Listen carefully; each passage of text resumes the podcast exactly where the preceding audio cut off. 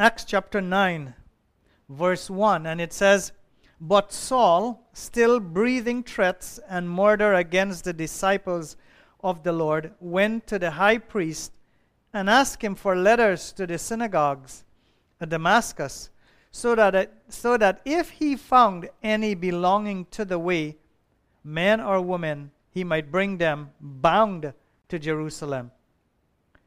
Now, as he went on his way, he approached Damascus, and suddenly a light from heaven shone around him.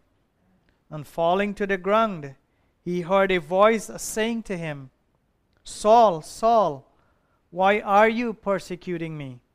And he said, Who are you, Lord? And he said, I am Jesus, whom you are persecuting. But rise and enter the city, and you will be told what you are to do. The men who are traveling with him, the men who were traveling with him, stood speechless, hearing the voice, but seeing no one. Saul rose from the ground, and although his eyes were opened, he saw nothing. So they led him by the hand and brought him into Damascus. And for three days he was without sight, and neither ate nor drink. Now there was a disciple at Damascus named Ananias. The Lord said to him in a vision, Ananias, and he said, Here am I, Lord. And the Lord said to him, Rise and go to the street called Straight, at the house of Judas. Look for a man of Tarsus named Saul. For behold, he is praying, and he has seen a vision. A man named Ananias came in and lay his hands on him so that he might regain his sight.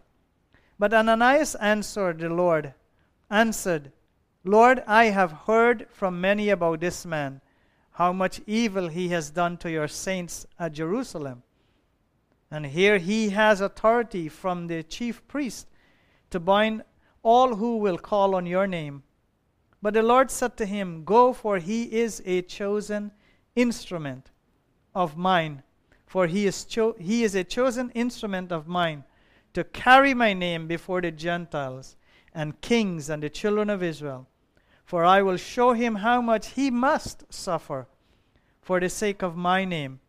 So Ananias departed and entered the house, and laying his hand on him, he said, Brother Saul, the Lord Jesus, whom appeared to you on the road by which you came, has sent me so that you may re- regain your sight and be filled with the Holy Spirit. And immediately something like scales fell from his eyes, and he regained his sight.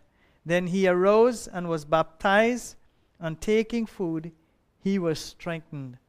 This is God's word, and today we thank God for the reading of his word.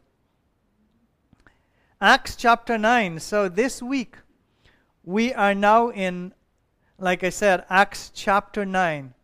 But before we do that, I would like to recap, before we study the passage of Scripture that we read here today, I would like to recap on some of the key figures in the last eight chapters that we looked at.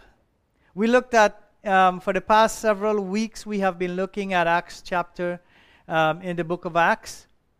And some of the key figures are, uh, uh, that we're going to look, that, that I'm going to make mention here is Peter. We looked at Stephen. I mean, for Peter, we saw him on the day of Pentecost, and he continued to lead the church, continue to see miracles, continue to see signs. And then, Acts chapter 7, we are presented with Stephen. Acts 6 with Stephen. And, and Stephen and Philip were presented as the two men out of the seven that were called by God, that were chosen by the, the church in Jerusalem to become to, to be their deacon. So we saw Peter, we saw Stephen, and then we saw Philip. Men who God used to proclaim his word. But to but not only to proclaim his word, but also to witness of the power of God. People were we, we see the witness and the power of God in their lives. And this week we are going to look at the conversion of Saul of Tarsus, who would later be known as the Apostle Paul. And we have seen in the lives of not only Peter, not only Stephen, not only Philip, but we also saw in the lives of Simon and the Ethiopian eunuch that salvation is the work of the Holy Spirit and not the work of man. And Saul's conversion, brothers and sisters, is a reminder to us that no one can come to Christ, as the Bible says, as Jesus says, unless the Spirit of God draws him. No one can come to saving faith unless the Spirit of Christ draws him. Each and every one of us, brothers and sisters, has a Damascus experience. Every one of us have walked on that road, not the physical road that Paul walked on the road of Damascus, but we're going to use it as an example that each and every one of us can say tonight that we do have a Damascus Road experience. Every one of us. And I want to ask this question What does your Damascus Road experience looks like? And how did God bring you to faith in Jesus Christ? I am certain that every born again believer can testify of what of their born again or their Damascus road experience. Each and every one of us knows what it looks like. And each and every one of us has a unique testimony of how you how you came to faith in Jesus Christ how God deliver you out of darkness, how God from not only from darkness but from the power of sin, from the power of Satan and from the power of self. And how God transformed your life or our lives for his glory and for his honor. No matter how different our Damascus road experience is, we have one thing in common here this afternoon. That is the new birth which is the work of the Holy Spirit in our lives. It is the Holy Spirit that brings each and every one of us to faith in Jesus Christ. No matter how different our experiences are, it is the Holy Spirit who is at work in and through our lives. And I want I would like to encourage you over the course of this week here to reflect on your Damascus road experience. And maybe some of you may take some time this week, if I may encourage you, just to write down what that experience looks like for you. How did you come to faith in Jesus Christ?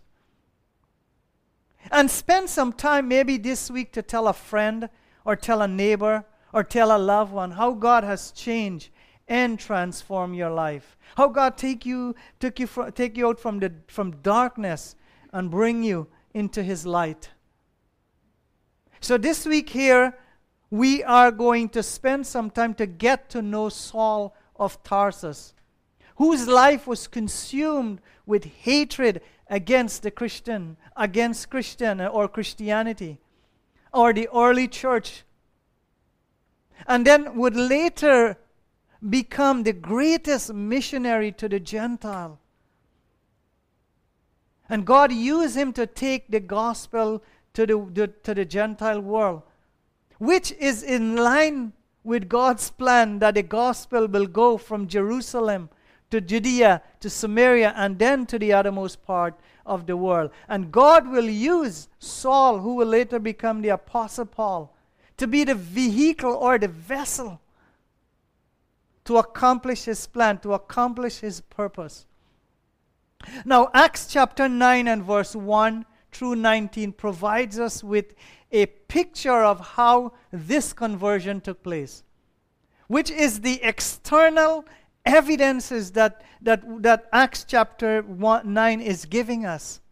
Then later in Philippians chapter 3, verse 1 through 14, Paul will tell us what that experience looks like internally, how God changed and transformed his life from the inside out.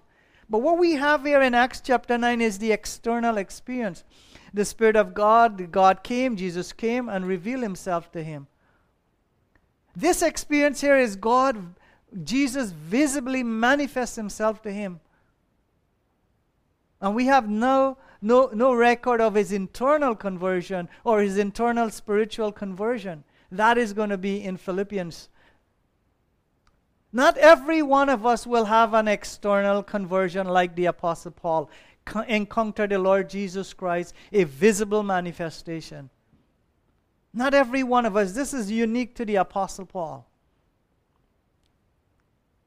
But each and every one of us can testify of that internal work of the Holy Spirit in our lives. And that internal work of the Holy Spirit in our life is our Damascus Road experience. How God brought you, how God delivered you, and how God set you free. And that is the title of my message today Our Damascus Road Experience. And like I said earlier on, I want and I would like you and I would encourage you or I beg of you, like Paul says, or I entreat you, or I urge you, brothers and sisters, to tell somebody this week about your experience, about how God changed and how God transformed your lives. So, quickly, I will sort of bring up a slide for you to see how we have been traveling through the book of Acts. And um, you're going to quickly get an outline as to where we came from and where we're going. So, first of all, the church, we looked at the church in Jerusalem from Acts chapter 1 all the way to Acts chapter 8. We see the movement of God in the lives of the, of the Jerusalem church. Then in Acts chapter 8, all the way to Acts chapter 12, we're going to see, and we're in that place right now where, where, where the gospel is moving from Jerusalem to Judea to Samaria. And as we continue down the book of Acts, we're going to be able to see Paul's missionary journey, how God is going to use this man to bring honor and glory and spread the gospel to the rest of the world. And then we're going to look at in the remaining chapters Paul in Jerusalem and then Paul's journey to Rome and in his final journey. So, this is just a quick recap as to where we came from and where we're going. And I trust and pray that as you spend time reading God's Word, as part of your devotion that you will read the book of Acts as well and spend some time allowing God to speak to you. So when you when you come here on a Sunday evening, you can you can ta- you can be able to relate to some of the things that I'm saying. So that is just to encourage you, and that's a quick outline. And uh, so just to get back to the Apostle Paul, we were first introduced to Saul, sorry, to Saul of Tarsus in Acts chapter 7. And we first encounter him there as uh, when we saw, when we, when we read about the stoning of Stephen. And I'm going to read Acts chapter, um, Acts chapter 7, verse 58 for you so that it, you can get a sense as to where, the, where Saul of Tarsus um, um, was first mentioned. Then they cast out, verse 58, out of the city and stoned him. Then they cast him out of the city and stoned him, which is Stephen. They stoned him to death because he bare witness of who Jesus Christ is. And the witnesses laid down their garments at the feet of a young man named Saul. That is, those of the Jewish people, those who stood and witnessed Paul, um, Stephen's being stoned to death. It says that they were stoning, as they were stoning Stephen, he cried out, Lord Jesus, receive my spirit. And falling to his knees, he cried out with a loud voice, Lord, do not hold this sin against them. And when he had said these, he fell asleep, gave up the ghost, died. But right in the midst of that stoning was a young man named Saul. You see, Stephen was a Greek speaking Jew or a Hellenist Jew who became a follower of Jesus Christ. This Jesus of Nazareth. It was Stephen who, who testified of who Jesus Christ is. And in Saul's mind, followers of Jesus Christ are filling, in his mind, are filling Jerusalem with the lies of this self proclaimed Messiah.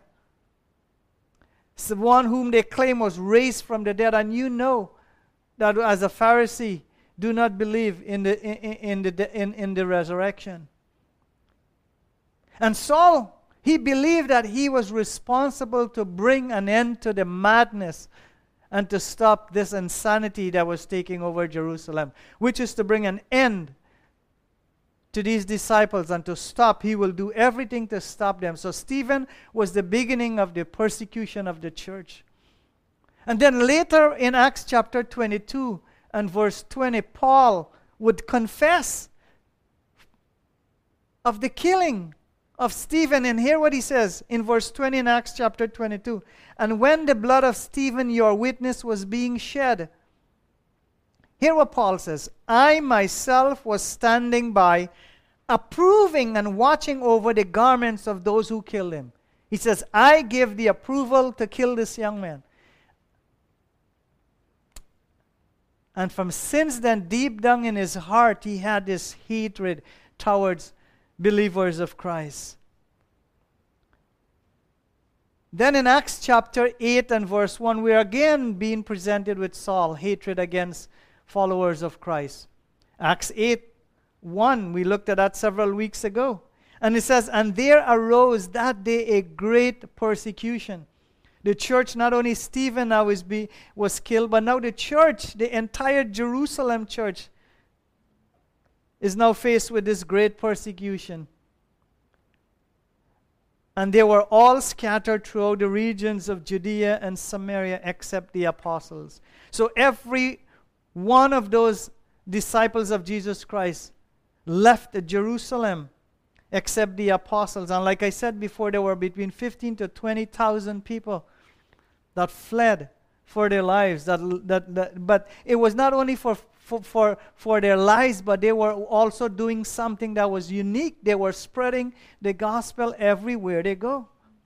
And it says, Devout men buried Stephen and made great lamentation over him. But Saul, hear what it says this same Saul was ravaging, ravaging the church and entering house after house, he dragged off men and women and committed them to prison. And that was this hatred, that was his hatred towards believers in Christ. That he was going from house to house, not sparing anyone or anyone that believed or named the name of Christ, persecuting the church.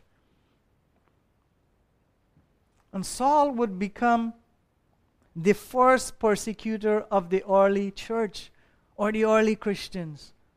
His heart was so filled with hatred against Christianity, against the believers in Christ. He believed that he was doing God's work in stopping the spread of Christianity. And in his mind, this false religion are taking over Jerusalem. Are, these believers are taking over Jerusalem and are spreading this false doctrine, this false teaching. You see, Saul was well educated in the teaching of the Old Testament and of the God of Israel, but he was blinded by his strict adherence to keep the law that he would not see, that he would not see that he was fighting against God and against the Lord Jesus Christ. But I will draw your attention to two passages of scripture here today where Paul himself confessed, where he himself confessed concerning his, his, his desire to persecute the church and the, the blindness of his heart. Let me turn your attention to 1 Timothy chapter 1. Verse 12, he says, I thank him who has given me strength. This is Paul writing to young Timothy. He says, I thank him who has given me strength, Christ Jesus our Lord, because he judged me faithful, appointing me to his service. Though formerly I was a blasphemer, he says. He says, I was a blasphemer, a persecutor, an insolent opponent, but I received mercy because I had acted ignorantly and in unbelief. Then in Galatians, he, wrote, he was writing to the church at Galatia. Galatia, he said in Acts, in Galatians chapter 1, verse 13, he says, For you have heard of my former life in Judaism, in Judaism, how I persecuted the church of God violently and tried to destroy it, he says. And I was advancing in Jerusalem beyond many of my age among my people, so extremely zealous, was I for the tradition of my fathers. He says, I embrace the tradition of my fathers. And I wanted to bring an end to Christianity and to these believers in Christ. And then in, when he wrote to the church at Corinth, he says in, in, in 1 Corinthians chapter 15 and verse 9, he says, For I am the least, here Paul says, For I am the least of the apostles, unworthy to be called an apostle, because I persecuted the church of God. But by the grace of God, I am what I am and his grace toward me was not in vain. On the contrary, he said, I work harder than any of them, though it was not I, but the grace of God that is within me. Paul says, but Paul says that that that that he was persecuting the church with this zeal and this passion and this desire in his heart. Now I want to ask the question, how many of us in in our past has made the same mistake before we came to faith in Jesus Christ. How many of us, God has met us on our, on, on our road to Damascus? How many of us have done things in our life against believers in Christ and against God? And when we look back, we are ashamed to talk about it. I mean, I remember when my three sisters got saved and give their life to Christ. I was there. I was there. I was the closest one who used to give them the hardest time when it comes to their belief, when it comes to their faith, when it comes to their relationship with God. I used to tell them they're crazy, they're mad, they're serving a dead God.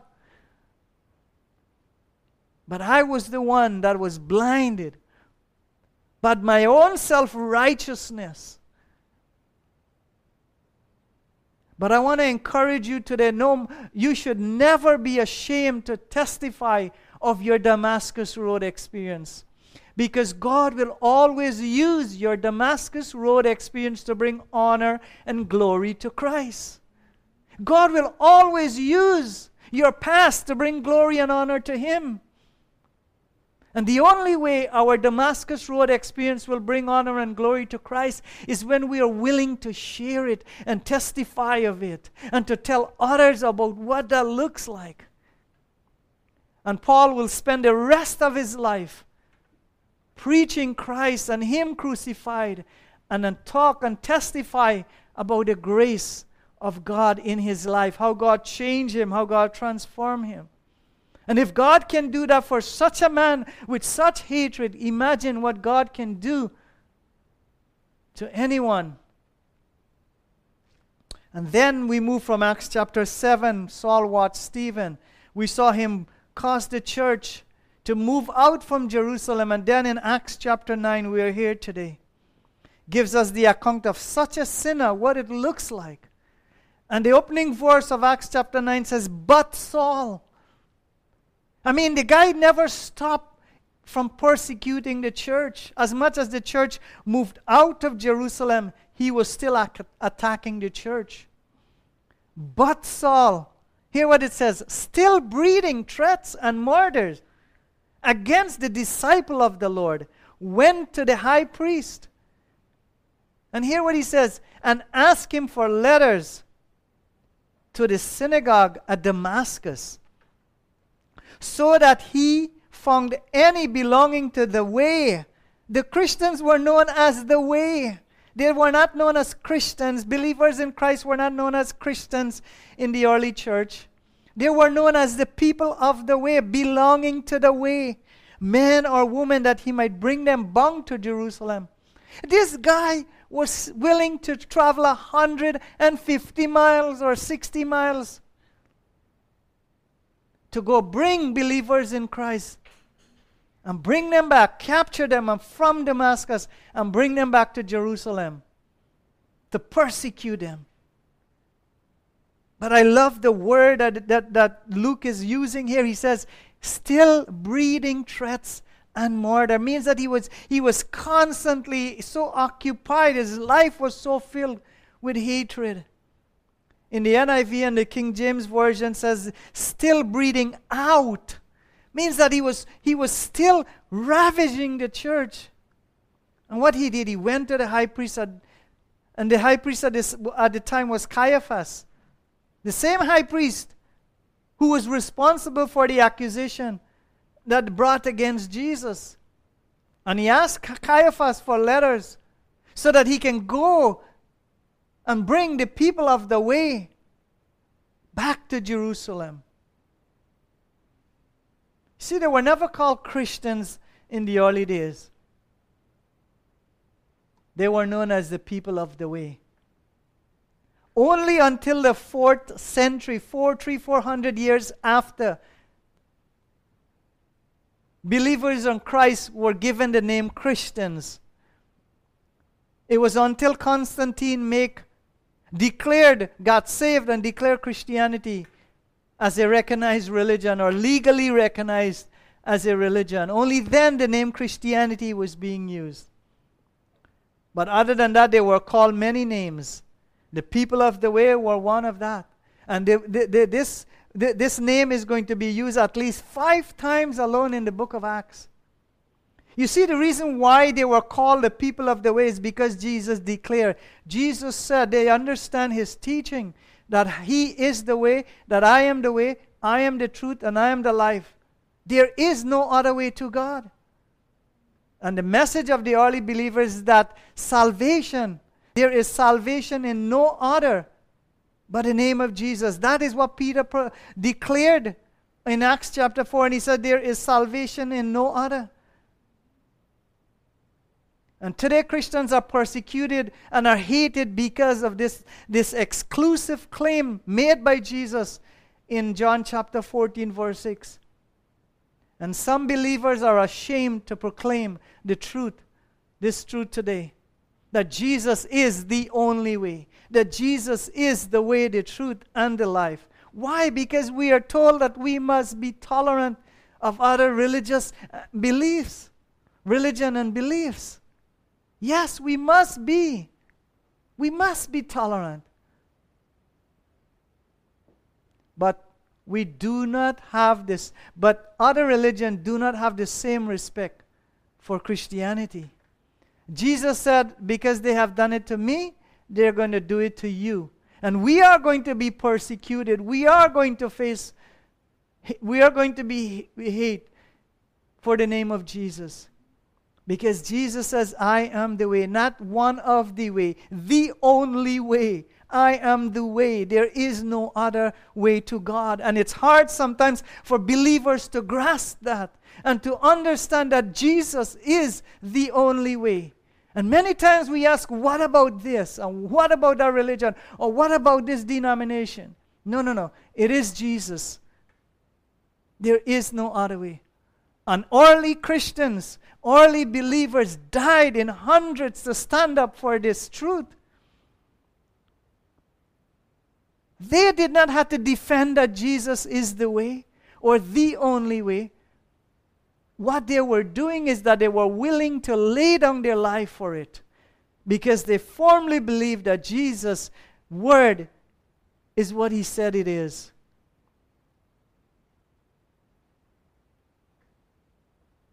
And even the very Bible that you and I have in our hand today, brothers and sisters, if you're listening to me, Christians were burned to the stake so that you and I can get a copy today so that we can read it. And many of us have five, six copies. And yet again, we don't spend time reading it. But Christians die for their faith and die for this word. You see, Saul must have heard that those who belongs to the way are now intruding the synagogues at Damascus with their false teaching, their false Christ, and he wanted to put an end to it. And like I said, Damascus is about 150 miles away from Jerusalem, which would have taken Paul, um, Saul, two weeks to get to Damascus by foot. So nothing was going to stop this man Nothing was going to get in his way to bring an end to this madness. Damascus had a very large population of Jews, which means that most of the Hellenist Jews who became followers of Christ may have fled to Damascus and are now spreading their, spreading the gospel within the synagogues, within the, within the, the, the, the villages uh, um, within Damascus. And that is what he, was, he set out to do. Then later in Acts chapter 22, Paul testified of, it, of his zeal in persecuting the believers in Christ. Hear what he says in Acts. Acts chapter 22, he says, and verse 4, he says, I persecuted the, this way. Look, he uses the word again. I persecuted this way, not Christians. This way means the people of Christ. He says, I persecute them to death, binding and deliver them to prison. Both men and women, for as the high priest and the whole council of elders can bear me witness, for then I received letters from the brothers. I journeyed to Damascus to take those who were there and bring them in bonds to Jerusalem to be punished. He testified of this. And then later in Acts chapter 26, he would give, he would give a defense to Agrippa, King Agrippa. He said, Hear what he said to King Agrippa in verse 29. He says, I myself was convinced that I ought to do many things. Hear what he says I was convinced to do many things in opposing the name of Jesus Christ of Nazareth. Of Jesus of Nazareth. He says, I was firmly believed that what I do, I had a genuine cause to do what I did. And I did so in Jerusalem. Yes, I persecuted the church in Jerusalem. I not only locked up many of the saints in prison after receiving authority from the chief priest, but when they were put to death, I cast my vote against them. He says, I approve of their death. And I punish them often in all the synagogues and try to make them blaspheme. I try to stop them from blaspheming and to turn their backs, and in ravaging fury against them, I persecute them, even to foreign cities. He says, Yes, I am the one who did this. And then he will write, then he wrote to, to the church at Galatia, and he says, For you have heard of my former life in Jerusalem, how I persecuted the church of God violently and tried to destroy it. And I was advancing in Judaism beyond many of my age, and I read this passage before. So extremely zealous was I for the tradition of my fathers. And then coming back to Acts chapter 9, Paul says, Now, Acts chapter 9 and verse 3, Luke is going to say, Now as he went on his way, he approached Damascus, and suddenly a light from heaven shone around him and falling to the ground, he heard a voice saying to him, Saul, Saul, why are you persecuting me? And he said, Who are you, Lord? And he said, I am Jesus, whom you are persecuting. Now, I just want to draw your attention to something here today. The double repeat of his name, Saul, Saul. Why are you persecuting me? There are at least seven people in the Bible that God called their name twice Abraham, Moses, Jacob, Samuel, Simon, Martha, and now Saul. Saul will be the last. Seven times, seven people, God called their name twice. Why? Because God wanted to get their attention and also his strong affection for them. But what was, more, what was key to when God called their name twice is that when you look at each one of these individuals that encountered God in this way, it was a life changing experience for them. They were never the same again. Moses, Abraham, Jacob, Samuel, Simon, Martha, and now Saul. For Saul, this was going to be his first vision of the living Christ. The Damascus Road experience was his first vision of the living Christ. And after which there are going to be five others in the book of Acts, he's going to be able to encounter the living Christ again. What was his response? He says, Lord, Lord, Who are you, Lord? Where did he get this from? The same God that the same people that he's persecuting, persecuting. He responded when he heard the voice of God, when he met the living Christ, he says, Who are you, Lord? Who are you, Lord? I mean, he had to know about the Messiah. He had to know about the living Christ. He had to hear the gospel somewhere.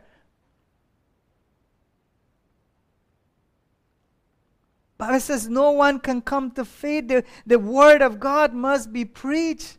Faith comes by hearing and hearing the word of God. And here you see God met a man who was filled with so much hatred towards his people and will change and transform his life. You know, this reminds me of John Newton, and I'm sure many of you know John Newton who experienced the living Christ. His Damascus Road experience caused him to write the most beautiful hymn that ever written. Amazing Grace. In 1772, he wrote Amazing Grace. And then it was published in 1779. He says, Amazing grace. Hear, hear the words of John Newton. He says, Amazing grace, how sweet the sound that saved a wretch like me. I once was lost, he says, but now I'm found, was blind, but now I see. 'Twas grace that taught my heart to fear, and grace my fear relieve. He says, How precious did that grace appear the hour I first believed. Only God can demonstrate such grace and such love, brothers and sisters. Then at the end of that last stanza, he says, When we've been there 10,000 years, bright shining as the sun. We know less days to sing God's praise than when we first begun. Only God, brothers and sisters, can do such work in the heart of a sinner. And only God can open the eyes of the blind. No matter how wretched a sinner you are today, no matter how miserable, how terrible, terrible, terrible, terrible. You have messed up. Or how worse a sinner you may think you are. God is able to deliver you and set you free. God is able to transform your lives. Like the Apostle Paul, God is going to meet you where you are. And it is and it is not you that are seeking him out. He is seeking you out because you are lost. And like the apostle Paul, he was lost, he was blind by his hatred towards believers in Christ. But God met him and demonstrated the greatest triumph of grace was to change and to transform his life. And every one of us here today like the Apostle Paul, has a Damascus Road experience. So I want to encourage you this afternoon as we will continue to look at Acts chapter 9 next week about who the Apostle Paul was. We're going to look more deep into his life. Today we just look at his Damascus Road experience, how God changed and transformed his life. But I want to encourage you, brothers and sisters, that I, I would encourage you to reflect on where you were in your life before you came to Christ and how God touched and changed and transformed your life for His honor and for His glory. Spend some time this week, I encourage you, and write it out or to tell somebody about a goodness of God in your life. And I trust and pray each and every one of us will take that time out. Maybe if you want to send it to Living Hope community, maybe if you wanted to share what God has, what your, te- what your Damascus Road experience was like, you can talk to me, you can talk to Mike, you can talk to anyone to say, hey, I want to tell the world, I want to share this experience that God has changed and transformed my life. But don't keep it to yourself. Let us pray. Father, we thank you tonight, Lord. God, that there's so much that we can learn from the Apostle Paul. God, that we haven't even dived deep down into the other verses and passages, but Lord, our hearts are so filled to this evening, God, to be reminded, Lord, of the Apostle Paul and his Damascus Road experience. And I pray, God, as we reflect on his experience, what our experience was like. God, each and every one of us that are listening, that are within the sound of my voice, God, can say that they do have a, a Damascus Road experience. One where, God, that you have come. One where, God, that you have changed. One where, God, that you have delivered them from the power of darkness, from sin, from Satan, from self. God, that you have transformed their lives and bring them to the knowledge of the truth so that they can serve you. I pray, God, that you will touch every life on heart this evening. And those that don't know you, God, I pray that they will come to know you and be able to know, God, that you're a God that is able to do exceedingly abundantly and above, that you are the God that's able to change and transform lives. Because only you have the power to change a sinner's heart. Only you have the power to transform someone's life. And so we give you praise and we give you glory and honor, God. In Jesus' name. Amen.